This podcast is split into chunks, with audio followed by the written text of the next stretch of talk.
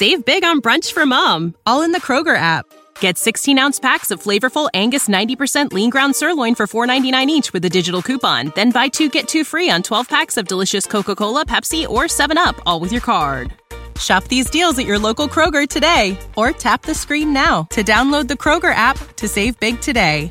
Kroger, fresh for everyone. Prices and product availability subject to change. Restrictions apply. See site for details. Zapo. Zábava v podcastovách.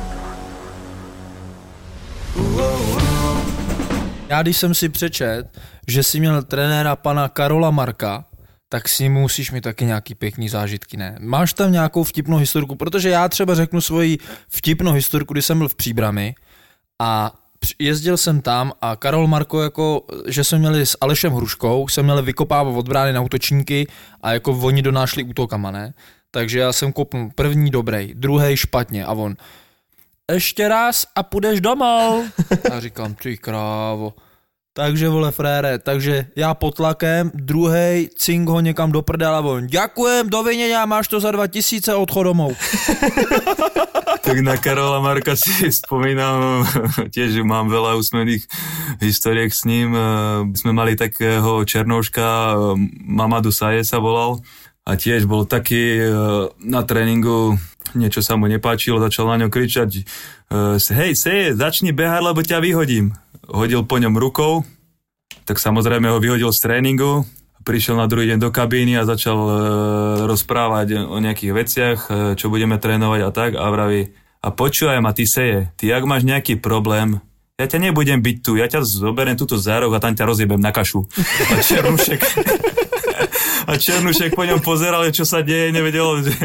On dělal nějaký to bojový umění totiž. Hej, on vrál, že on je chlapec z Petržalky, či z kade tade, že on je chlapec z ulice. On furt dojížděl někam do Prahy s Příbrami a dělal nějaký jako karate, tajči a takovýhle věci. Ten měl věci hošit. Musíš držet, jsme dělali kóre a měli jsme ruce přece, on říká ne, takto a posouval ti palce. Hoši, to byly věci s ním. Domino, řekniš tu historku s Rušanem, jak jste jezdili na tréninky? No tak no, na tréninky jsme nejezdili, že jo, protože já jsem vlastně jezdil do Příbramy a neměl jsem tam smlouvu a už mi jako docházely prachy a říkám Hrušákovi, jako už jsem tam jezdil třeba měsíc a furt nic, ani koruna, že jo, druhý měsíc ani koruna a říkám Hrušákovi, Hrušáku, prosím, mohl bych jezdit s tebou z Prahy? A on, ne, já jsem samotář. Ja som Hrušáka zažil. Ne? Pre mňa super chalan, ja som s ním vychádzal veľmi dobre, takže som s ním nemal problém. Sice bol, zase povedzme si na rovinu, sú futbalisti, ale futbalisti sa delia na futbalistov a brankárov. Ale nechaj toho, Myško. Domino, tohle si necháš líbit? Myško, já ti chci říct jenom, že jsem si našel, že jsme proti sobě odehráli 3 mistrovské utkání, mm-hmm. A nedal si mi branku. A ani jednou kamaráde se mnou nevyhrál. A hrál si v tom zápase, alebo si bol iba na súpiske? Lebo to sa mi nezdá. Proti Slovanu som mal celkom úspešnú bilanciu, takže... No, to je právě ono. A pak jsem jeden zápas nehrál, jsem nechytal, mm-hmm. A vyhráli jste 2-0 a ty si dal 2 branky. No, vidíš to. Takže chlapče, ty buď rád, že proti tobě nenastupují každý víkend, jinak by si celý život nedal gól. Je to zajímavé, vidíš to. Potkali jste se v Plzni? V Plzni jsme se potkali, ale nie na ihrisku. Jednou jsem mu předával cenu, jednou jsem ti předával cenu pro nejlepšího hráče, mm-hmm. Tě zvolili hráči vlastně mezi sebou, když jsem dělal ještě v hráčské asociaci, ano. Tak to si pamatuju, že to... A asi jsem určitě za to byl na nějakým kafíčku nebo něco, no. No, to je ten mentální coaching, no, se to volá. A od té doby ti to šlo... Stačí málo. 18.10.2008, jo, a přijel k vám na stadion Slovan Bratislava, prohráli jste 2-3 a já jsem teda chytal, a ty si nahrával na 2 góly Mirovi Tótovi, který shodou okolností dneska mi asi po 5 letech, nebo možná nevím po kolika letech, napsal SMS-ku. Ako sa mám. No, na ten zápas si spomínal, že som mu nahrával na 2 góly. Fakt? No. Tak takéto veci ti ostanú v hlave. A vy ste vedli 2-0. A prehrali sme 3-2, no. V 9. a prohrali ste 3-2. My sme vás namotali na váčik, takhle víš, a pak se udělal vlup. V 69. spící Palo Masaryk, v 76. spící Palo Masaryk, v 91. spící Palo Masaryk. No vidíš. 3-2. Proč spící? Furt spal v kabině. To je ten hráč, jak on furt spal, jak on třeba zaspal, že jsme odvolali trenéra, tak on zaspal. Ale ty goly věděl dávat, no. Tohle je podcast bývalého golmana Dominika Rodingera a fotbalového fanatika Davea. Právě jste si pustili Přímo z kabiny. Tak dobrý den, posluchači a posluchačky podcastu Přímo z kabiny. Vítáme vás u dalšího dílu. Dneska máme velmi aktuálního hosta, protože je to střelec vítězné branky v prodloužení utkání Slovensko. S kým jste hráli, ty vole, s Irama, viď? No. Ne, to si samozřejmě dělám legraci. Je to nikdo jiný než Míša Ďuriš, takže ahoj Míšo. Zdravím všetkých. Bavili jsme se s Davem, ne? Koho by se mohli do dalšího podcastu, říkám, hele, musíme těho Míša Ďuriše, protože prostě podle mě ten kluk při té střele ani nemířil. Mířil si, nebo si nemířil? Vidno, že si ten fotbal hrával, takže vieš, o čom rozprávaš a je to tak. No ja som chcel tú loptu len trafiť a hlavne trafiť bránu a že to zapadlo tam za tyč. O toto je krajšie. No ja som chtěl spustit komentář vašeho komentátora na RTVS, ale nemůžu teďka najít, ale ten říkal, že prej ten brankář má obecně špatný postavení. Neviem, kdo to komentoval tú dobu, ale kto by povedal, že v tej situácii mieril, alebo že som mieril, tak je to nezmysel, lebo ako vravím, ja som chcel trafiť bránu a že som to trafil taktičke, to určite som s tým nepočítal, lebo možno keby som vedel, že to tak trafím, tak by som nehrával možno niekde na Cypre, ale hrával by som možno niekde v Reále Madrid. Takže... Já teda musím říct, že já toho golmana znám, protože je to bývalý brankář Leeds United a jak ten Leeds sleduju, tak je to byl ten píkok Ferol. A je pravda, že on opravdu takovýhle gólů dostával víc, jo, na tu přední tyč. Kolik tě ten gól stál? No, zatiaľ ma nestalo nič. Ja sa práve chcem opýtať na druhú stranu, že koľko mi za to dajú. Takže...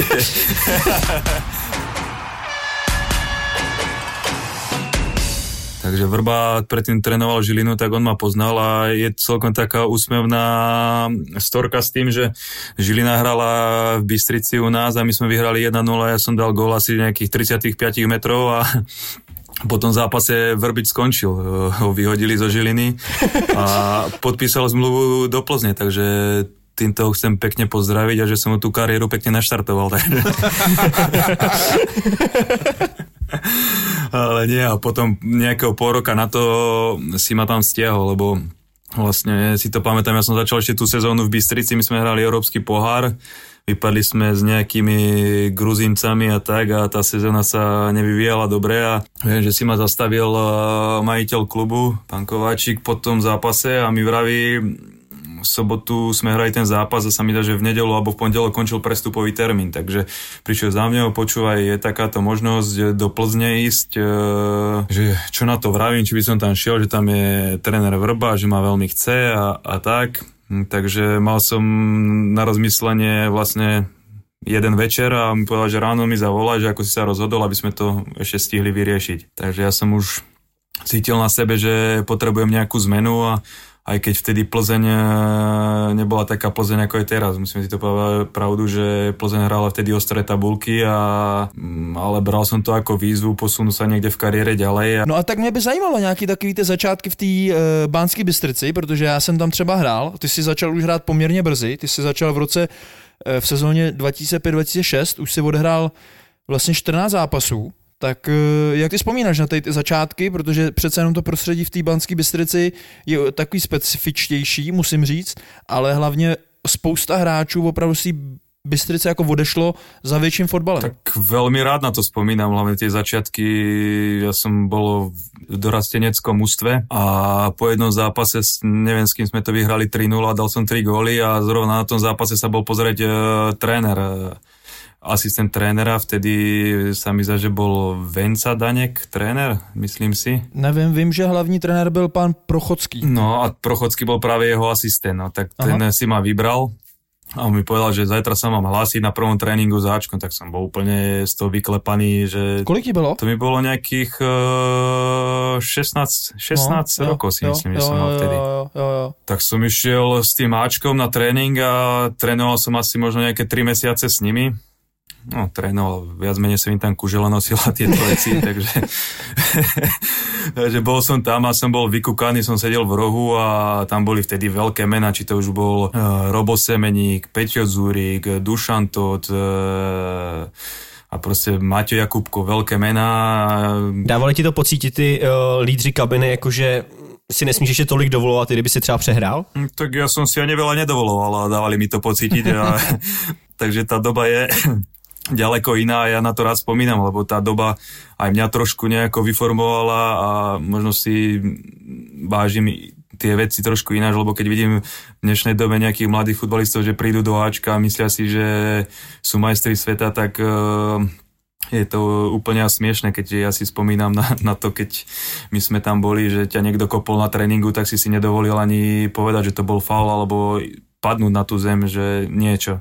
Bo hneď ďalší súboj a leteli ti nohy znova do vzduchu, takže takže v tomto to bolo fajn a si myslím, že tak ako sme boli vychovávaní, že to bolo super, no ale keď sa vrátim k tomu ďalej, Dukla vtedy obsadila druhé miesto, sa mi zdá, v tej lige, hrali Európsku ligu a takže to bolo veľká eufória tam a novú sezónu nezačali veľmi dobre a vlastne vyhodili trénera Daňka a bol hlavný tréner, bol na tú dobu pan Prochocký a ten mi dal, som mal 17 rokov si myslím, prvýkrát šancu nastúpiť do ligového zápasu na nejakých 20 minút proti Ružomberku, si to pamätám. Ružomberok tú sezónu vyhral. Kamaráde, ty měli sestavu jak zvon. Tam hrál za ně ještě v útoku Honza Nezmar. Honza Nezmar, Erik Endríšek, no. No, Sapara, Žovčák. No. Jak se může dostat někdo z hrotového útočníka na stopera? Když už ztrácíš rychlost. Alebo sa praví, nemáš fleka, hraješ beka, ne? Taky pravda. Ale nie, tak Honza Nezmar bol vtedy neskutočný, dával strašne veľa gólov, bol silný gólový a potom išiel na toho stoperika, takže je to tiež zaujímavé, lebo toto isté mal aj Robo Semeník. V Bystrici bol vtedy král ligových strelcov, dal cez 120 gólov alebo koľko slovenskej lige a tiež na záver kariéry hrával toho stopera, takže asi je na tom niečo, že môžu títo góloví hráči aj tam hrať, že vidia tú hru trošku ináč. A... Pamatuješ si na svůj první ligový gól? No, pamätám, no. Čakal som celkom dlho na to, nejakých možno 20 štartov, alebo 25 štartov som mal. To víc, kamaráde, ty si na ne čekal sezónu a půl, no? No, nejakých cez 20 štartov som mal určite, viem, na Petržalke to bolo, to si pamätám úplne presne. Co to znamenalo, že najednou? No, kluci mi to dali konečne do vápna. A ty si dával na 1-0, na Petržalce a ty taky, ty měli Halenár, Fodre, Guede, Piroška, Borbeli. Radek dosoudil ještě vlastně na stoperu tady. Ty měli jako fantastický tým, ale vy jste vlastně, ty si dal s Kornelem Salátou, jo, ještě Robo Semeník, Viktor Pečovský. A co mě teda zaujalo, ty si tam měl i Milana Vukoviče. No, s ním jsme hrávali spolu v útoku, si pamätám, na Hrotě, no. Ty s tím jsem hrál taky, člověče, ale někde v mládeži ještě.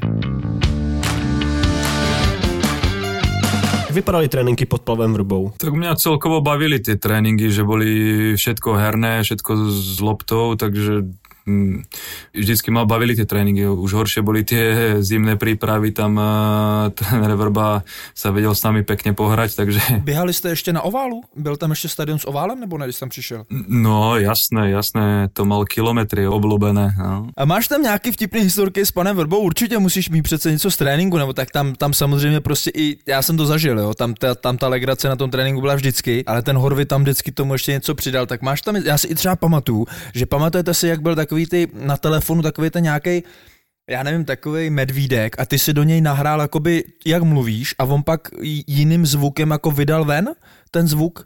No. Jo?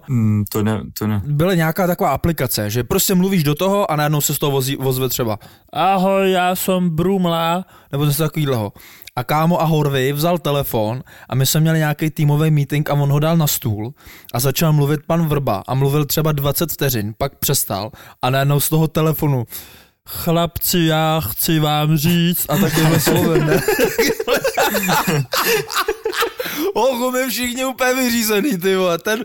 Ty vole, jaký kokot, co to tady, vole, ty vole, hoši mi měli výtlev jako svině, ne? Tak jestli prostě něco takovýhle se tam, jestli si něco pamatuješ. Padajú ma hlavne také historky, nevedel dobre po anglicky, alebo nevedel vôbec po anglicky, tak ako by som to povedal.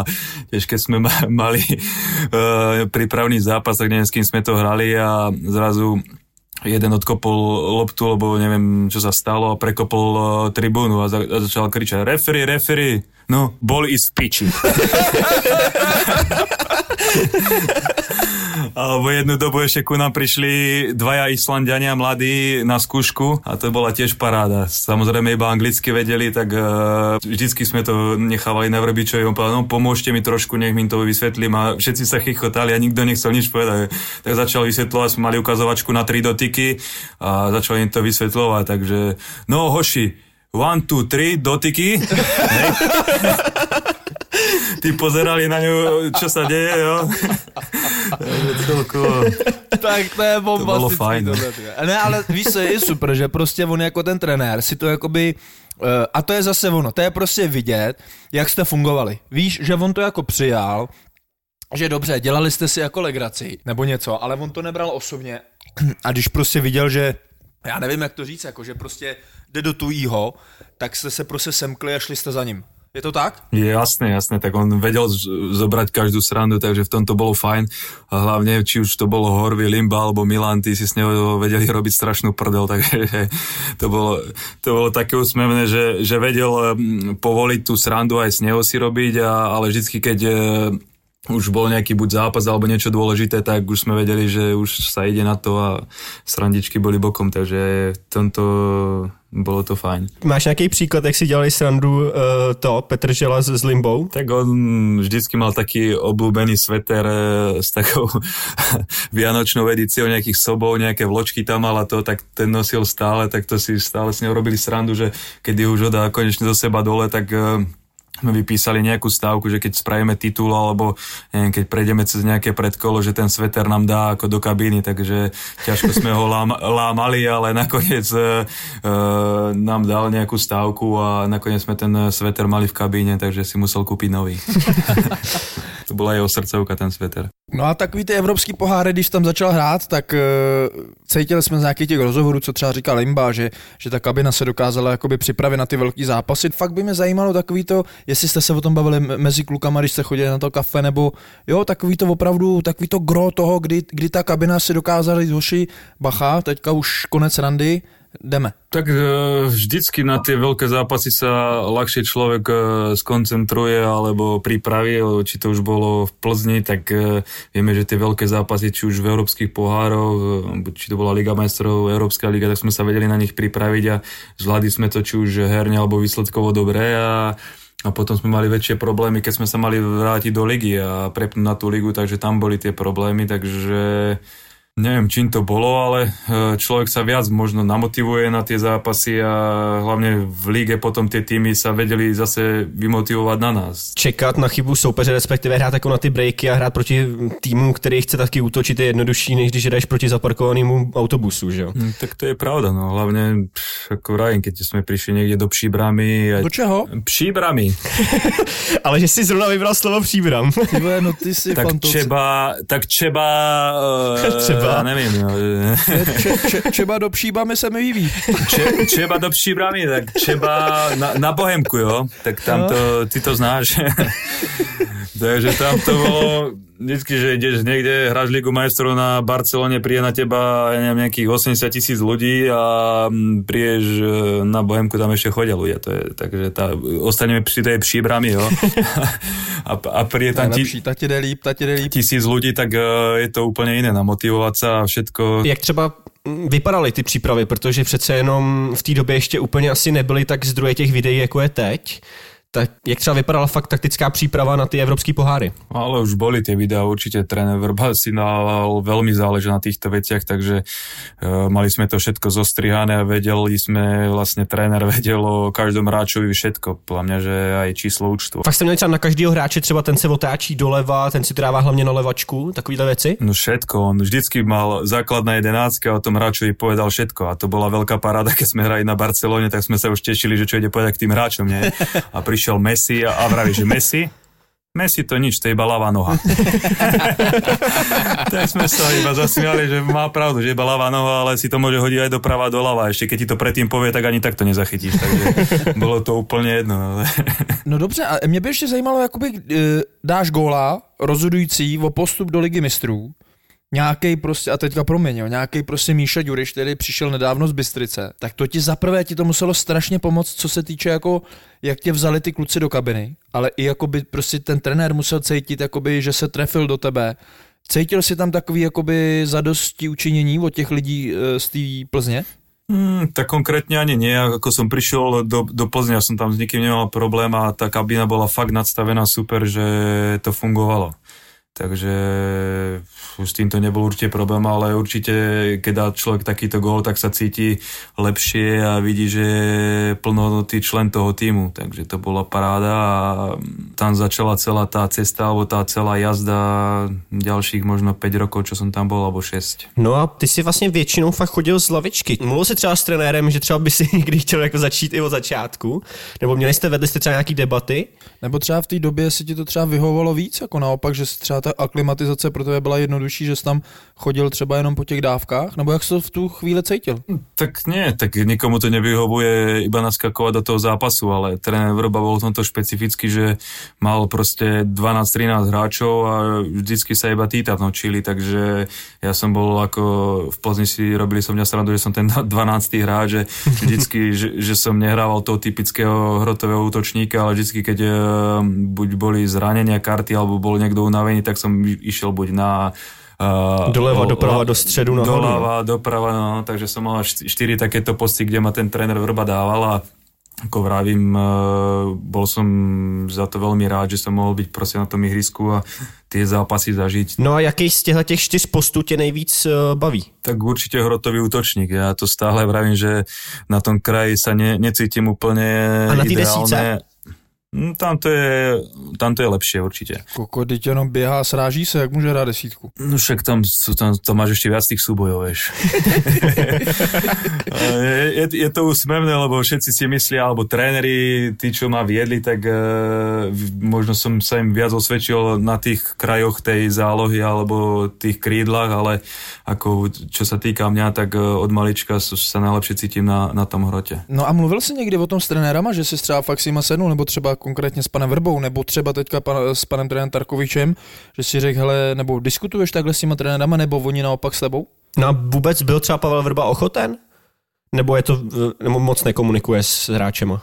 Nie, tak trenér Vrba bol veľmi otvorený k komunikácii, takže stále sa bavil s tými hráčmi, takže vedel aj môj názor, ale proste Baky mal vtedy fazónu fantastickú, takže on bol útočník číslo 1 a ja som musel čakať na svoju šancu, či to už bolo buď zľava, sprava, mne to bolo v tej dobe jedno, mal som nejakých 22 rokov alebo koľko, takže som bol rád za každú minútu a tak, no ale čo ma teraz akurát napadlo, keď sa bavíme o tomto, tak vtedy po nejakej dobe nemal som tú vyťaženosť úplne ideálnu, tak my chceli nájsť nejaké hosťovanie, tak sme sa dohodli na hosťovanie do Boleslavy, tak som povedal, že dobre, pôjdem tam, ale iba pod tou podmienkou, že tam budem hrať hrotového útočníka. Tak tréner Jarolím mi povedal, jasné, však ja počítam s tebou na hrotovom útočníku.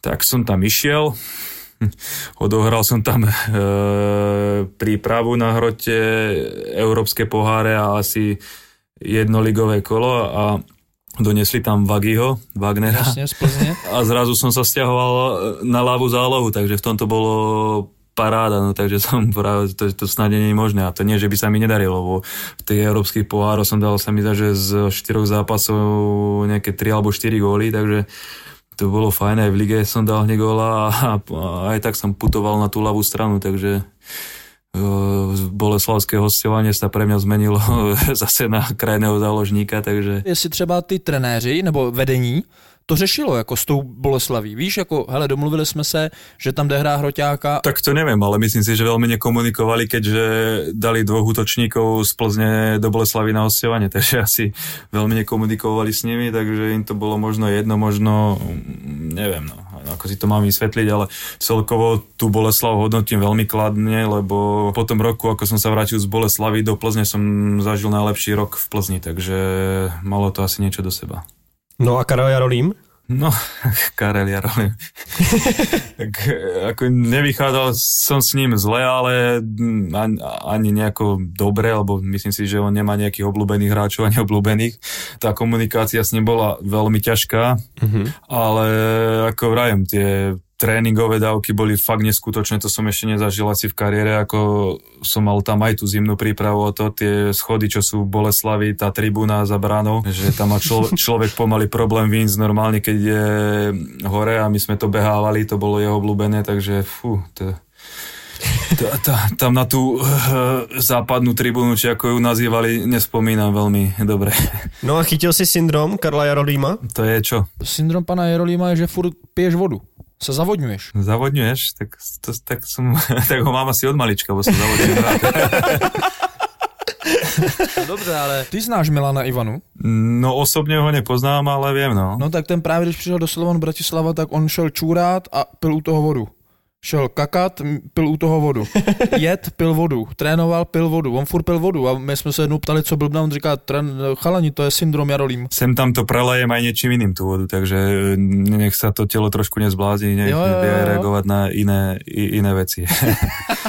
Je to třeba regulovat, to je pravda. Sem tam nějaký vitamin B v těkuté formě těž není zlé. No dobře, no a to je krásný. Máme tady sponzora Pivovar Květ. A jestli nám můžeš říct nějakou pikošku z oslav, protože ty titul si vyhrál vícekrát, tak jestli máš nějakou pikošku z těch oslav, třeba z Plzně. Fú, tak těch bylo strašně, jako vravím, to bylo. Tak pojď do nás. Tak to jsou klasické oslavy, no, že kde si odfarbíme buď vlasy, vím, že jsme mali jednu takovou sezónu, že kde jsme si prefarbili na modročerveno vlasy, brady jsme vtedy vždycky nosili dlhé a tak jsme chodili po tom Messi, že jsem neprišiel ani 3 dní domů, že v těch klubových veciach som sa potácal po Plzni, smrdlavý, pofarbený celý, takže... No a byl někdo nezvěstnej?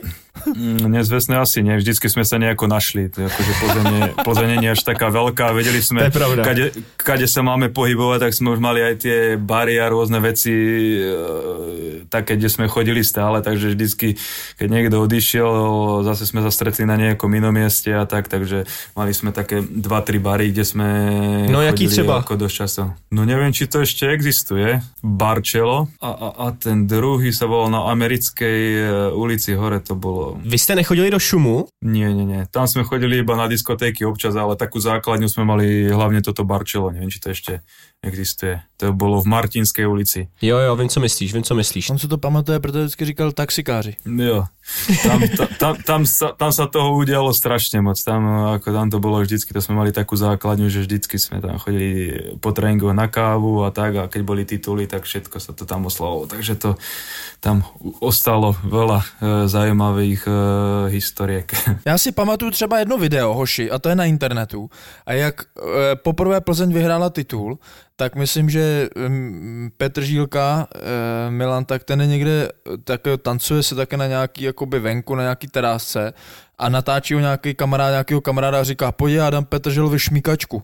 A normálně se rozeběhne a udělá normálně šmíkačku a sundá ho. To byla majstrovská kosa, byl jsem dokonce i při tom. Nekecej, majstrovská kosa, a to, ano. A to malo, normálně mal ještě taky baťoch velký, čo byl asi ještě větší jako Milan, on si tam tancoval a v jedné ruce mal, nevím, sami že pivo a v druhé mal ještě hodok, párok v rožku. Jo. Ako tancoval normálně, tak ten párok normálně z toho rožku vyletěl a on padl na zem a No, takže to bolo presne v tomto Barčelu, no, táto akcia. Jo, to je bolo pravda. Fajn, no, že tam sme sa aj kúpali na námestí v tých kašňach, presne tak. Posílam vám to do skupiny, máte to tam. No, a museli nás tady policajti vyberať a bolo proste taká eufória a všetko, že oni nám nemohli dať ani pokutu, ani nás nikde zobrať na nejakú stanicu, takže vtedy sme boli fakt v Plzni nesmrteľní a žilo s nami to celé město a všetci to tam oslavovali, takže to byla velká paráda. Jak dlouho si pařil, když si vyhrál titul? No, najdlhšie to bolo asi pri tom prvom titule, to si myslím, že to bolo nejaké 3 dní, potom sme si dali nejakú deň, dva pauzu a potom to bolo ďalšie 3 dní, takže bolo to celkom fajn. Najhoršie to bolo, že keď ten titul sme spravili ešte skôr, že sme to museli nejako ustrážiť, lebo si pamätám ten posledný môj majstrovský titul v Plzni sme sa mi zdá, že 4 kola pred koncom oslavovali a to bolo tak, no, že si to oslavoval klasika 3 dní, potom si musel čakať ten zápas ako dopadne. Jasne. A takto potom posledné tie 3 kola sme ani nevyhrali. Vy ste dostali 5, ne? V nejakým roce ste dostali 5 od Slávy. Na Slávy. Alda nám říkal, že ste měli 3 pod kůží. Našťastie toho zápasu som sa už nezúčastnil, takže není to určite nič príjemné, keď ide majster hrať na Sláviu a ešte v tej dobe Slávia nebola taká Slavy, jako je dnes a dostali jsme tam 5. Máme tady takovou anketku a to je Kanga v kabině. Měl jsi někdy takovýhleho, zmrda v kabině? Zažil jsi takovýhleho nějakýho? No Kangu jsem mě zažil, takže nevím, ale veľa jsem o něm počul, ale doslova vysloveného takového zmrda jsem asi nemal. Jako opravdu vůbec ani v cizině? Ani ne, nespomínám si na někoho takého. A trenéra? Hezká otázka. Nepovedal by som, že vyloženie zmrda, ale jeden trenér, na ktorého budem vždycky spomínať a nie v dobrom, je určite trenér Pivarník. No, vďaka nemu som vlastne z Plzne odišiel preč. No, ono to bolo, tá sezóna to bolo za Krejčího, sme spravili titul, darilo sa mi všetko a potom bolo vlastne euro. A ja som odišiel na euro a po tom euru som nemal takú ponuku, alebo klub nemal takú ponuku, že by ma pustil. Ja som už bol predbežne dohodnutý, že ma v lete pustil, lebo som mal v zime ponuku z francúzskej ligy z Montpellieru a prišiel pán Šádek za mňou, že či tam chcem ísť alebo nie, lebo boli to nejaké zaujímavé peniaze okolo 3 miliónov eur pre klub. A on povedal, že záleží na mne, že ak chcem ísť tam, že ma pustí a že keď nie, že môžem tu ostať, že spravíme titul, pôjdeš na euro a budeš mať možno ešte lepšiu ponuku. Tak som zvažoval dlho, že čo ako a som nakoniec sa rozhodol, že ostane pol roka ešte v Plzni a bo predsa tá francúzska liga si myslím, že nie je úplne ideálna, alebo v tej dobe nebola ideálna pre mňa, že tam fakt tí Černoškovia silní, rýchli a ešte ich aj ten balón poslúcha, tak to nie je úplne ideálne pre mňa, aby som sa tam s nimi naháňal. Takže sme sa rozhodli tak, že pol roka vydržím v Plzni a tú sezónu sme dokončili fantasticky, spravili sme ten titul a išli sme na to euro. Takže po tom euro som čakal na nejakú ponuku zaujímavú, no a bohužiaľ pre klub neprišla, tak som pokračoval tu sezónu v Plzni a přišel od nové sezóny trenér Pivarník. V čem ti třeba vadil nejvíc? Nebo co ti třeba nevyhovovalo na té spolupráci? Som začal hrávať, pri ňom všetko normálne a zrazu prišla doba sek a povedal, že nemôžem hrávať, že si musím oddychnúť, že som strašne unavený. Ja hovorím, že nie som unavený, že som v poriadku.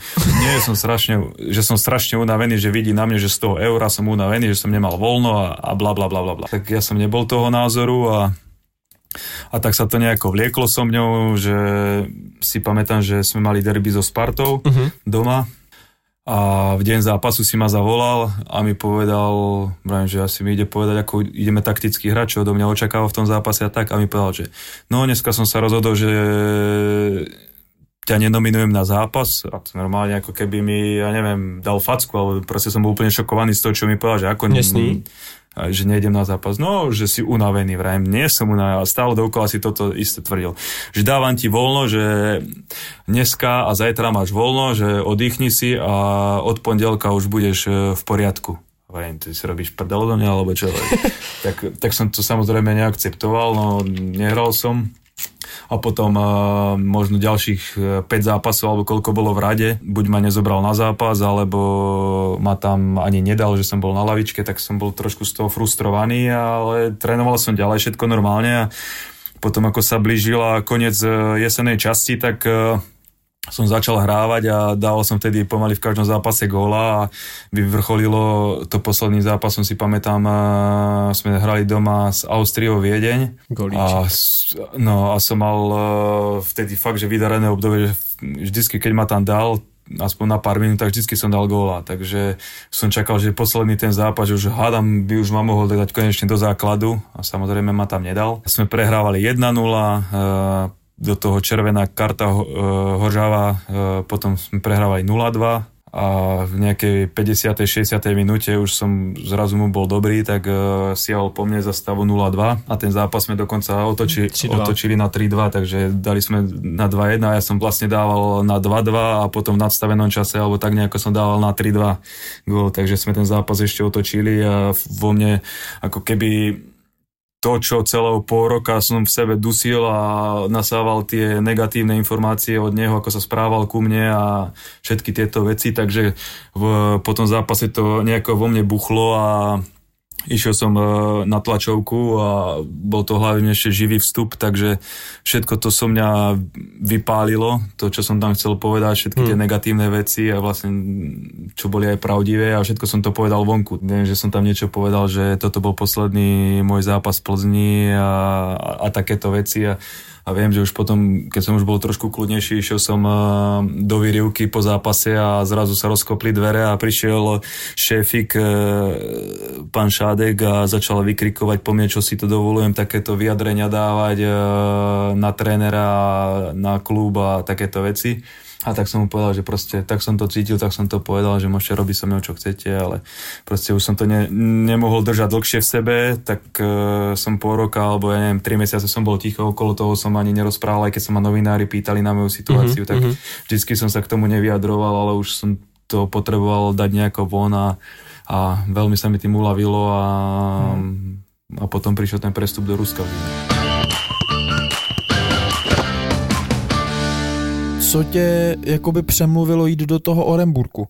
Co pro tebe byly ty misky váh? Vízia tých ľudí a keď sme sa rozhodli, že dobre, že keď mi povedali, že Orenburg, tak ja som si myslel, že to je asi nejaká 2., 3. nemecká liga najskôršia. Ja som ani nevedel, že nejaký Orenburg hrá tam ligu, alebo čo. A potom mi Banzíka praví, že to je ruská liga, že sú nováčik a že majú za sebou Gazprom a že majú veľké ambície tam, že nejako to dať dokopy a tak. Som vrajím, že tak dobre, tak keď majú taký veľký záujem, nech mi prídu do Prahy a nech sa porozprávame, tak sme sa bavili a nevrajím, že aj tá finančná otázka tam bola určite zaujímavá pre mňa, že prečo som sa rozhodol preto. No a môžeš třeba zmínit, okolik to bolo víc v tom Rusku? 5-7 krát viac, 10 krát, neviem. Zhruba tak. To už je hezký, to si z toho ne? Co si spořídil v Bystrici, co si koupil? Stadion tam nebo... Hokejový stadion, co si zmrzlinu jsem si koupil dvojitu dokonce. Hele, ale vy jste v Bystrici, když jsem tam hrál, tak žena tam měla nějaký bistro. Mala. Poslouchej, musím ti něco říct. Já jsem za tvojí ženou chodil tak rád. Ale doufám, že to té restauraci, ale. Tak.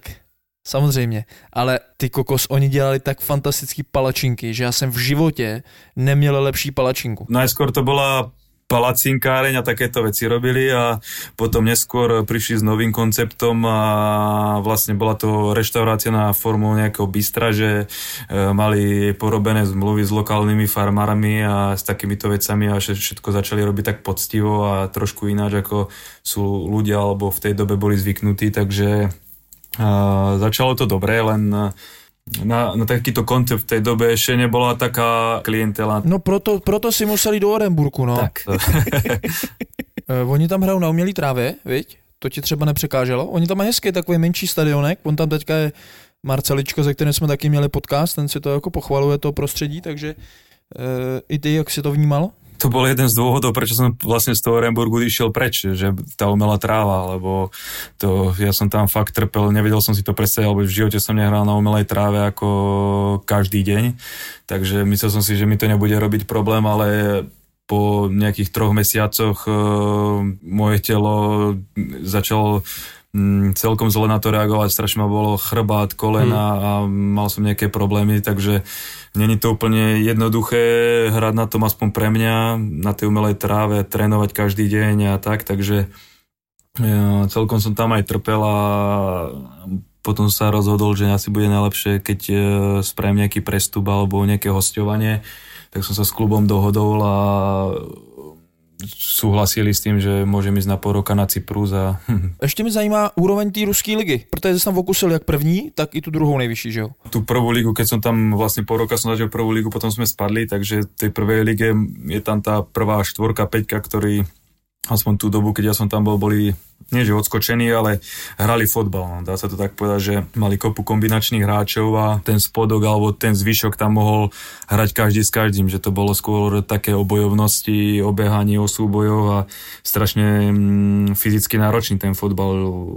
Takže v tomto by som videl taký veľký rozdiel a tá druhá liga to už bol strašný blázinec. Hlavne to lietanie a všetko dookola toho to bolo strašne náročné na presúvanie a tak. No. Jakým způsobem vypadá fakt ten týden nebo vůbec celkově ten program v tom Rusku v té druhé lize, protože já jsem o tom teďka nedávno telefonoval s Marcelem Ličkou a je to teda ten masakr, tak jestli nám to dokážeš popsat svýma slovama. V té druhé ligy, keď jsme vypadli, tak tam jsme jazdili normálnymi linkami, takže jsme museli vždycky chodit do Moskvy, lebo z Orenburgu nebyl priamy let nikde, iba do Moskvy. Takže 2 hodiny z Orenburgu do Moskvy a z Moskvy jsme se rozlietávali někde, takže to bol blázinec, lebo teraz je tam aj ten Vladivostok, Chabarovsk a to je 9 hodín jazdy, alebo koľko to je ešte z Moskvy letu, takže to je veľká paráda. Si pamätám jeden zápas, keď sme hrali, sa to volá Jenisej, tí hrali minulý rok ligu, ale my sme sa stretli ešte v druhej lige, tak sme leteli z Orenburgu nad ránom do Moskvy. Prileteli sme do Moskvy a mali sme nejakých 9 hodín čas na prestup, takže sme tam posedávali, polehávali kade tade. Ďalších 5 hodín sme leteli potom do toho Krasnojarsku, do toho Jeniseju a tam ešte časový posun na všetko. Tak sme prišli asi 3 hodiny pred zápasom v deň zápasu tam a išli sme hrať, takže polčas bol 3-0 vybavené, takže pokým sme si ešte tašky vybalili, tak už bolo po zápase.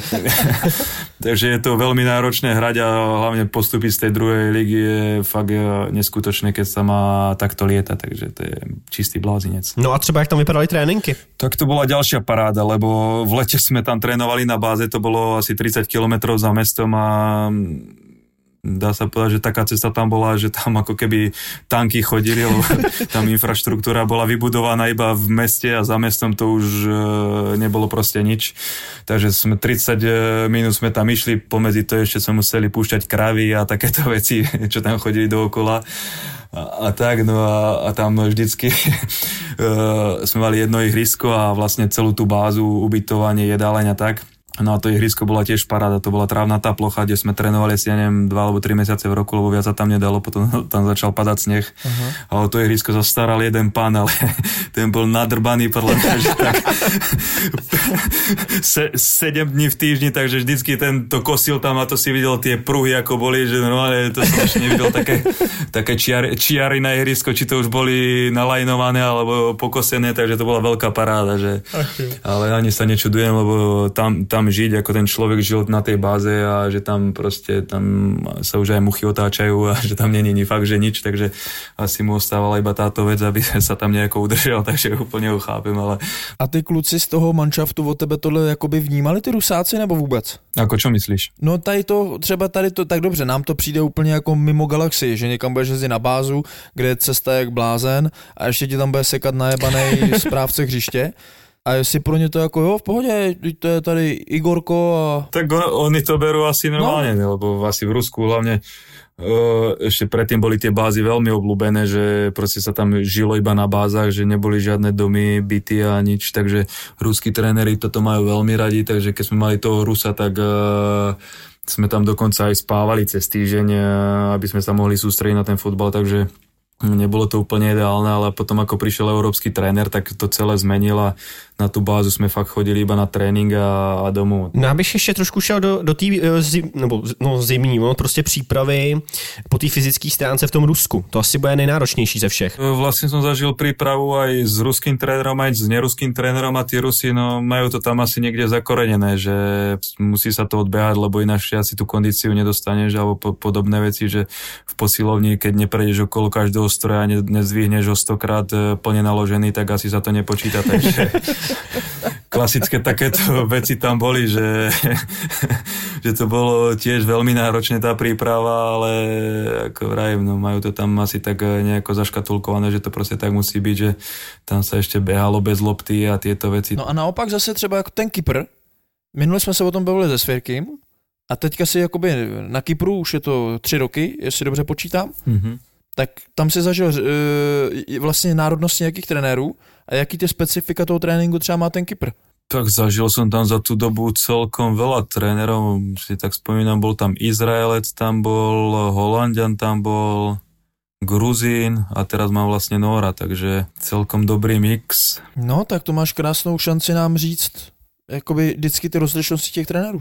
Tak ako prvý bol ten Izraelec, no to bolo hneď ako som tam prišiel a to bolo paráda, že on, neviem, či mal nejaký problém s Cyperčanmi, ale tých Cyperčanov vôbec do mužstva nebral, takže tí chudáci Cyperčania my sme trénovali, možno nás bolo zahraničí nejakých 14-15 hráčov a plus doplnený ten káder týmito Cyperčanmi, tak on ich vždycky poslal na vedľajšie ihrisko, tam poslal asistenta s nimi, dali im malé bránky a hrali na malé bránky fotbal medzi sebou a my sme si robili to, čo sme potrebovali, takže jemu stačilo 14-15 hráčov na tréning, aby mohol spraviť tréning, aj to iba so zahraničnými hráčmi a tých Cyperčanov mal úplne mimo, takže to bola veľká paráda, no a potom ho vyhodili a prišiel Holanďan a ten Holanďan to bol tiež pekný blázon, ale v dobrom slova zmysle, lebo takého trénera, čo sa týka napríklad taktiky, som ešte nezažil, že proste ten mal tú taktiku namakanú, mal súperov namakaných a na každého súpera mal nejakú taktickú vec, takže pomaly my sme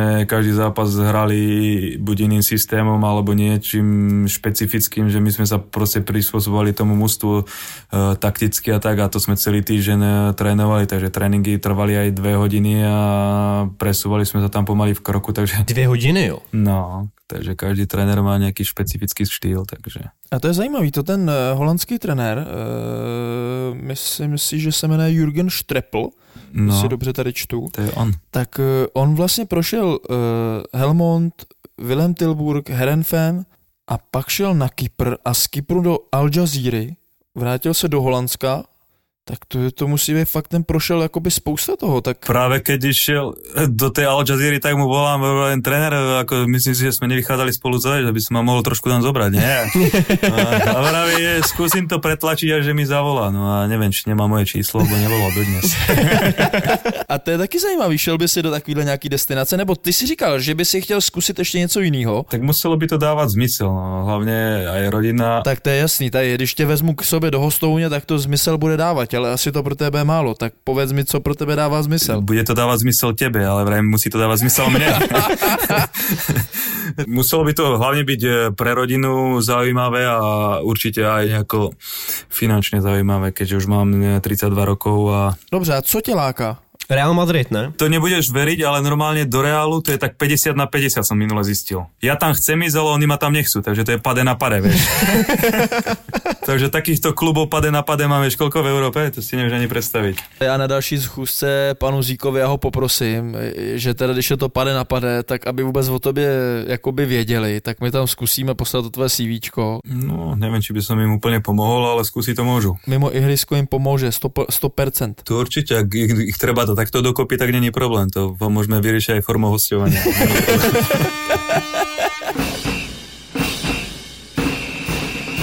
Ale ten další přestup do té Omonie Nikozie, to bylo, vím aspoň teda, co se jakoby v práci se řešil, že to je hodně takový jako, nesmí se to nikdo dozvědět, vím, že jsme měli embargo na ty informace, že tam máš přestoupit, takže jsme o tom jakoby nikde nemohli nikdo moc mluvit. Ty jsi tam chtěl jít, nechtěl jít, nebo jakým způsobem, co tě třeba zlákalo k tomuhle přestupu? Vlastně Domino možná myslí, proč tomu sobě tak utajovaný. Já to vím, proč to bylo utajovaný, tak já to z práce vím, že jo, jako od od vlastně jako když tam máme schůze a tak dále, tak vím, jak to probíhá, ale řekni, zkus to, co můžeš, tak vlastně jako by klidně řekni. Tak to je prestup, ako keby sa prestupal zo Sparty do Slavy, takže není to úplně ideálně a hlavně tí fanúšikovia sú veľmi horkokrvní a vedel som, že z toho môže byť iba prúser, ale išiel som do toho s tým, že ešte som mal rok platnú zmluvu za Nortosisom, ale s tým trénerom, čo tam bol, tak som si sadol a sme sa nejako bavili a mi povedal, že keď budem mať nejakú zaujímavú ponuku, že mne bude problém robiť a že môžem ísť. Tak mu rálo, že ako som tu spokojný, že by som tu chcel ostať a tak sme sa nejako bavili a mal som s neho pocit, že úplne nie, že by ma nechcel, ale nebol úplne taký, že nepresvedčal ma, aby som ostal v tom klube. Tak som to začal aj ja nejako riešiť a išiel som aj za vedením a som sa ich spýtal na rovinu, že či sa vieme dohodnúť na rozviazaní kontraktu a tak. Takže najskôr nechceli ani o tom počuť, potom povedali, že ma pustil za určitú čiastku a ale ako pre mňa to nedávalo žiaden zmysel, prečo by som mal zrušiť zmluvu a ešte aj nejakú čiastku budem zo svojho zaplatiť alebo im zaplatiť nejaký iný klub. Tak po nejakých rozhovoroch dlhší sme sa rozhodli, že rozviažeme tú zmluvu a oni mi dlžili nejaké peniaze ešte, tak som povedal, že to nechám v klube a že mi nebudú robiť problémy ísť, takže sme rozviazali tú zmluvu a zrazu som bol voľný hráč a začínalo to byť zaujímavé, lebo ja som preferoval ostať na Cypre. To mi dávalo najväčší zmysel a už som vedel, že ak náhodou nejaká ponuka príde z Cypru, tak určite by som súhlasil len s nejakým z tých väčších klubov, čo sú tam a pre fanúšikov to znamenalo prúser. Asistent trénera, čo tam je momentálne teraz, tak ma trénoval predtým, keď som prišiel na Cyprus, tak ten ma poznal a hneď to začali riešiť, som voľný rád, že ma proste chcú. Tak s nimi sme sa dohodli behom 2 dní, sme podpísali zmluvu a tak a už keď sa to postupne dostávalo do médií vonku, že asi Ďuriš pôjde do Omony, tak už mi začal zvoniť telefón, nejaké neznáme čísla, správy a tak a boli tam trošku také veci, že dolámem ti nohy a podobné veci, vyhrážky na rodinu, takže nič príjemné, ale vedel som, že môže sa aj toto stať, aj keď som si to pripúšťal, ale nakoniec, keď sa to stalo, tak som bol z toho taký hotový, že tie prvé dni som bol fakt, že rozmýšľal som, že či som spravil vôbec správny krok, že títo ľudia sú fakt blázni a mal som asi prvé 2 týždne som mal aj policajnú ochranu, takže bol som stále pod drobnohľadom policajtov, že stále chodili na obchôdzky okolo môjho domu a kontrolovali ma. Som rád, že ostalo len pri rečiach a musím zaklopať, že dodnes sa nič zle nestalo ani mne, ani nikomu z mojich blízkych a verím, že to aj oni tak berú, že je to futbal a že nie som ani prvý, ani posledný prestup, čo sa takýto spravil. Víš, kde hraješ 22.12.? 22.12. Hráme za Nortosisom doma. Áno, ty máš dobrý teďka, nebo blbý v tom, že teď tam ešte diváci nemôžu, ne? Na no zatiaľ nie, ale začínali sme sa mi to, že 3. alebo 4. kolo sme hrali na Nortosise a to bolo ešte taký zákon, že mohlo byť aspoň 50% divákov, takže tam majú nejaký 13 000 štadión, takže si zober, že polka tam bola nejakých 6-7 tisíc tam bola zhruba, hej? Áno. A sám som čakal, ako to dopadne, no, takže vyšiel som vonku, už bolo ten štadión ako naplnený, ako mohol byť. A už som začal z jednej strany nadávky a zrazu jedna tribúna sa postavila a začala mi tlieskať. Hovorím, ty krása, to je super. Tak mi tlieskali, tak som im zatlieskal naspäť. Hovorím, super, to keď takto bude, vidíš, že hovorím, že sú aj rozumní fanúšikovia. Až do tej doby, pokým bo sme sa s trénerom dohodli, že nebudem rád, že pôjdem iba z lavičky, ak to bude nutné, aby bol kľud. No len tréner mi povedal, že chod sa rozcvičiť, že pôjdeš tam na 20 minút. Tak už keď som sa rozcvičoval, tak už to nebolo úplne príjemné, lebo tam je tribúna, hneď po tribúnu, ako to máš na Bohemke vlastne, vieš, že kľudne tam môžu na teba vyliať pivo alebo podobné veci, ale našťastie Cyperčania nepijú pivo, iba kávu, takže som bol poliatý iba kávou a nejakými nadávkami a a potom som tam išiel na 20 minút, takže zrazu veľký piskot a každý dotyk, čo som mal s loptou, iba pískali a nadávali. Když se bavíme o té rozcvičce, jaký máš rituály před zápasem? Nemám žiadnu takú nejakú, na ktorú by som sa upínal alebo niečo, proste pred rozcvičkou vždycky idem na rýchlu masáž a spravím si ešte nejaké preťahovacie cviky a to je asi tak. No a jste normálně na hotelu, jakože jedete v úzovkách na soustředění před tím zápasem, nebo jsi i doma? No záleží od trénera, každý tréner to má ináč a většinou jsem chodil na hotely před zápasem. Takže sex před zápasem nebyl? Sex před zápasem nebyl a to je těž celkom zajímavé, že keď jsem byl trošku mladší, tak jsem to mal prostě tak zafixované, že 2 dny před zápasem nemůže být nič. Ani malá domov, ani sex, nič. Ani malá domov. Takže až keď jsem byl starší, tak potom to chceš vyskúšať, že či to naozaj tak platí alebo nie, vieš. Takže občas som to porušil a nemá to na to nejaký vplyv. Takže občas mu dám aj pred zápasom poza uši, keď už aj sme na tom hoteli. A... Takže ako kedy, proste, ako som naladený, ale väčšinou nie, ako áno. Ta doba, kdy seš tam teďka, tady, jak si přesně říkal, trenér Tarkovič tam přines třeba nějaký mentální věci a tak dále. I mi jakoby připadá, že jste odozlí připravený takticky na ty soupeře. Co ještě třeba opravdu byl nějaký pro vás teďka, pro tu partu, která tam je, která zvládla teďka 2 těžký zápasy za sebou, tak co je právě ta změna k tomu, že opravdu jste jako fakt všichni, mně přijde, že i všichni jdete na doraz, prostě je to úplně takový jiný projev. Čím to může prostě opravdu být? Protože pan Tarkovič nikdy nebyl hlavní trenér. Máš tam pana Mintála a Samoslováka, se kterým jsem hrál, tak i třeba Samo, jakým způsobem se prezentuje, jaký je trenér, protože já ho znám jako spoluhráče. No, začal by som tým, že do týmu sa vrátil tréner Tarkovič a tréner Tarkovič bol vlastne asistent trénera Kozáka za tú celú dobu, ja neviem, 5 rokov alebo koľko sme boli spolu a to mužstvo sa nejakým spôsobom budovalo aj tie či už vzťahy alebo hráči a vlastne není to len o tréneroch a o hráčoch je v tom týme, či sú to už kustódi, fyzioterapeuti, maséri, doktori a proste tá partia bola fakt neskutočná, že každý zraz som sa tešil ako malý chlapec, keď som chodil a že sme vedeli, že to nebudú len kamarátske vzťahy, ale že to už bolo niečo viac, že proste tým ľuďom si dôveroval, mohol si sa zdôveriť s kadečím a vedel si, že tí ľudia ťa vždycky podporia, pomôžu ti a tie vzťahy boli nastavené veľmi dobre tu. No a potom vlastne po konci trenéra Kozáka prišiel trenér Hapal sem a on dôveroval svojmu realizačnému týmu, ktorý mal pri 21, takže úplne ho chápem, že veril tým ľuďom, s ktorými oni spolupracoval a dostali ich senka, takže celý realizačný tým bol úplne nový a zrazu to bolo také...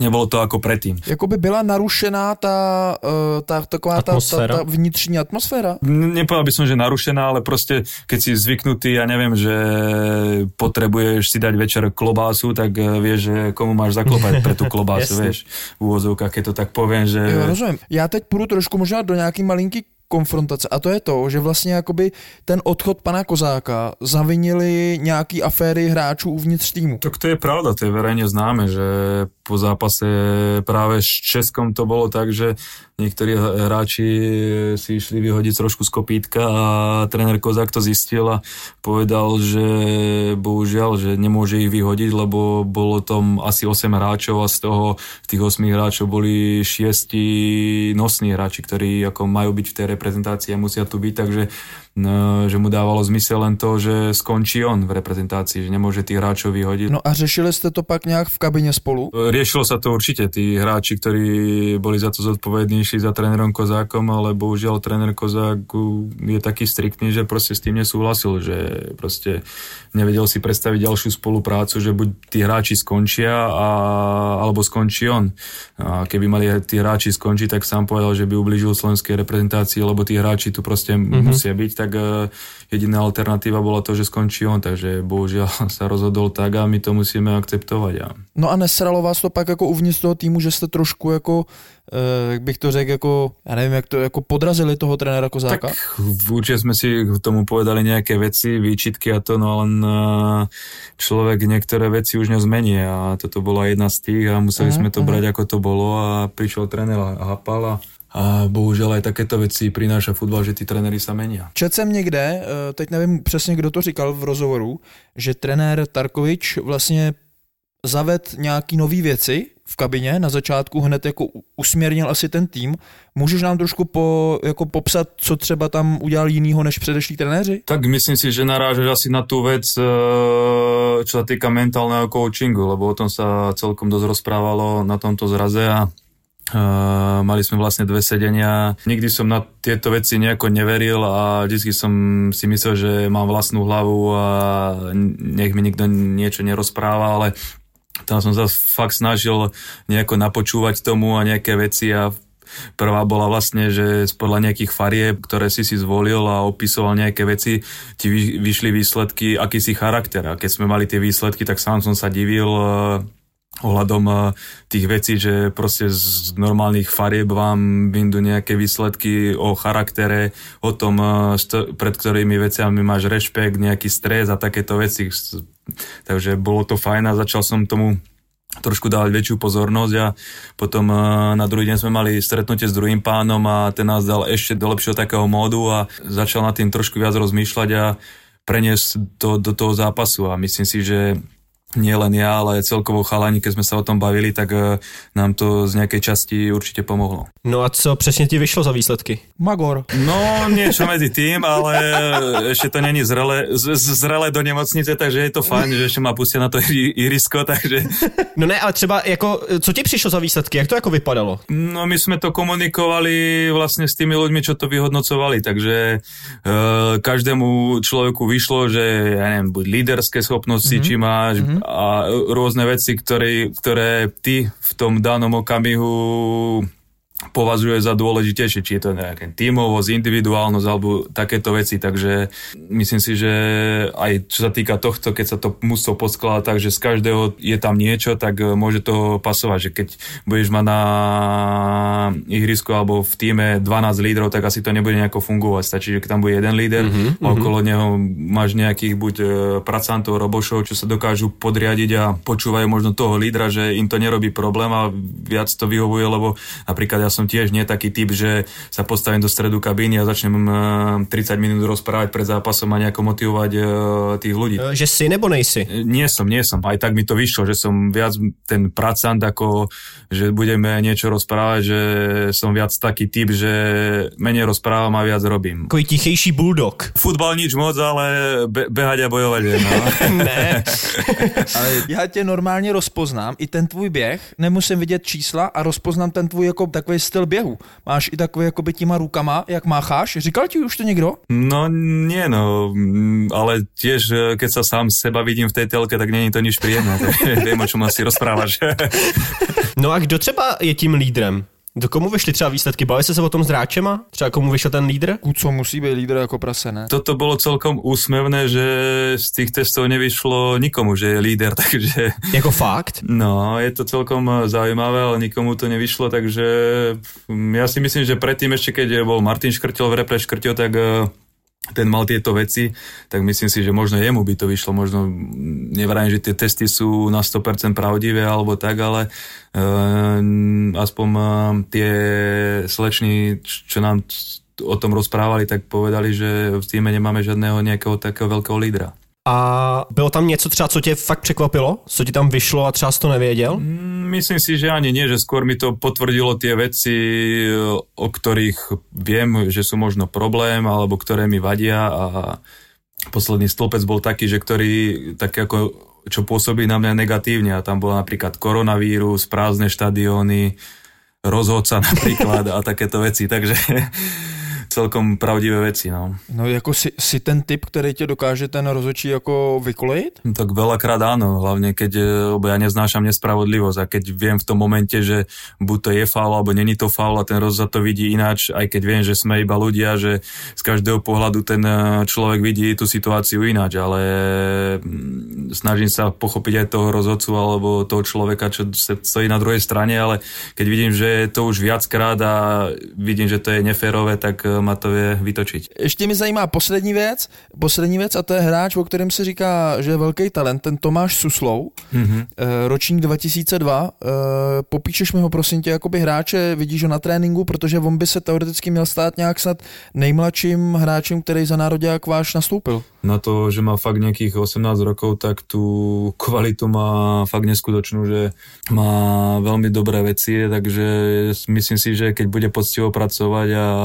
Jako ty? No, nechcel som to tak presne povedať a bude to mať v hlave tak usporiadané jako domino a tak môže dosiahnuť v tej kariére veľa.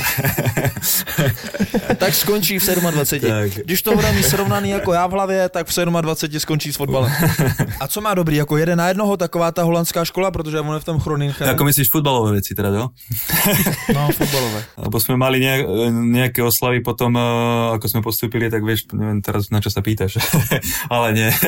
Tak počkej, to nám řekni. Ako nie, všetci nováčikovia musia spievať, keď senka prídu, takže určite ho to neminulo. Co zpíval? Neviem, neviem, či náhodou Macejko nespieval, lebo si už to veľmi... No, to tam zpíváte všetci do piči, protože nič iného neznáte. No, veľmi si už na to nespomínam, takže...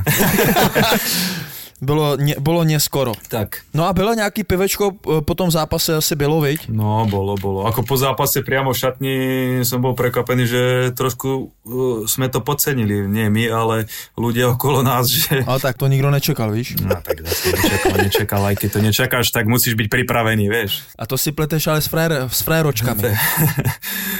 Aj keď to náhodou nevyjde, tak se to vypiť může, ne? Hádam sa to nepokazí. To je pravda. Jsme leteli hned vlastně po tom zápase domů na Slovensku a prišli sme ráno o nejakej 7:00 do Bratislavy, takže sme si išli všetci láhnuť a potom večer sme mali nejakú spoločnú večeru a určite tam bolo nejaké to pivečko. Dáme nejakú stávku. Akú chceš? Keď vyhrajú Češi, tak dres s utkání mi věnuješ? Protože od tebe ještě dres nemám. No. A keď vyhraju Slováci, tak si řekni, co po mne chceš. Sud toho kveta. To som ešte nepil. Keď tu máte takéto špeciality. Dobře. Pozor, ten by ti chutnal. Tak jsme dohodnutí, hoši. Borci, hele, díky moc krát. Myško, říkám, jediný útočník, který mi nedal góla. Musíš být v něčem prvý, ne? No, to je pravda. Už keď nie si doma, tak aspoň to, no. Doma jsem jednička. No, vidíš to. S hvězdičkou. Držte se, kluci. Taky. Čau. Přímo z kabiny. Ty príklad dôverne poznáš. Musel som utekať za tú letnú kuchynku, zvracať, nemohol som sa na to pozerať. Príbehy sériových vrahov. Je možné, že páchateľova najbližšia rodina si na jeho správanie nevšimla nič neobvyklé? Ja si myslím, že si všimli. A pokus o nahliadnutie do ich mysle. Nebol tam sexuálny motív vražd? No, nebolo to motivované sexuálnou deviáciou v pravom slova zmysle. Vražedné psyché.